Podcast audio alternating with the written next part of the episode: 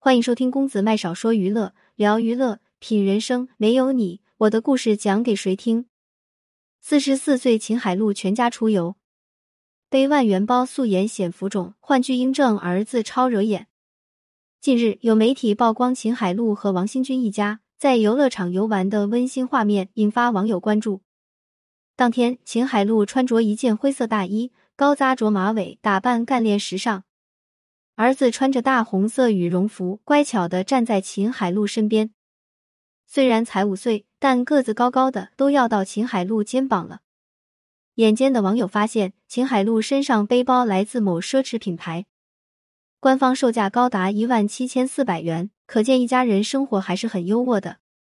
秦海璐这一次出来，似乎是完全素颜，不施一点粉黛，皮肤显得有些浮肿。整个人看起来憔悴不堪，身材也有些发福，跟女明星光鲜亮丽的形象相差很远。不过一家人踩起了人力三轮车，玩的倒是很开心。秦海璐还买了一盒爆米花，一把塞进嘴里，可爱又非常接地气。众所周知，秦海璐作为圈内知名的实力派女演员，别看现在一家三口生活的和和睦睦、幸福美满，但这一切来的并不顺利。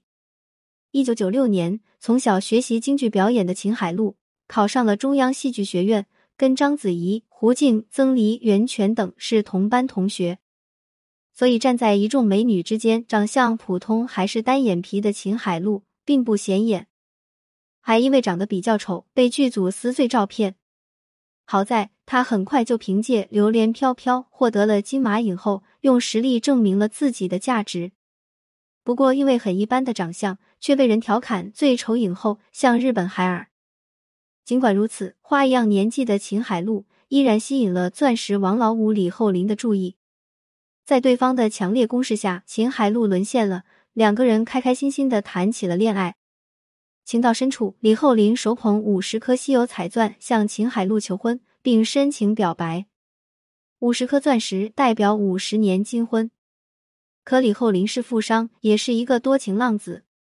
这边还沉浸在幸福中的秦海璐，却意外接到了李厚霖的分手短信。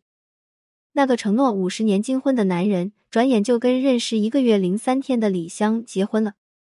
这一段被抛弃的感情，对秦海璐伤害很深，以至于多年后仍然不能释怀。当时真的被伤到了。在这之后，秦海璐又和其公司老板刘岩有过一段八年的感情，可惜最终也没有开花结果。直到二零一一年，在拍摄《独立纵队》时，情路坎坷的秦海璐终于找到了真爱。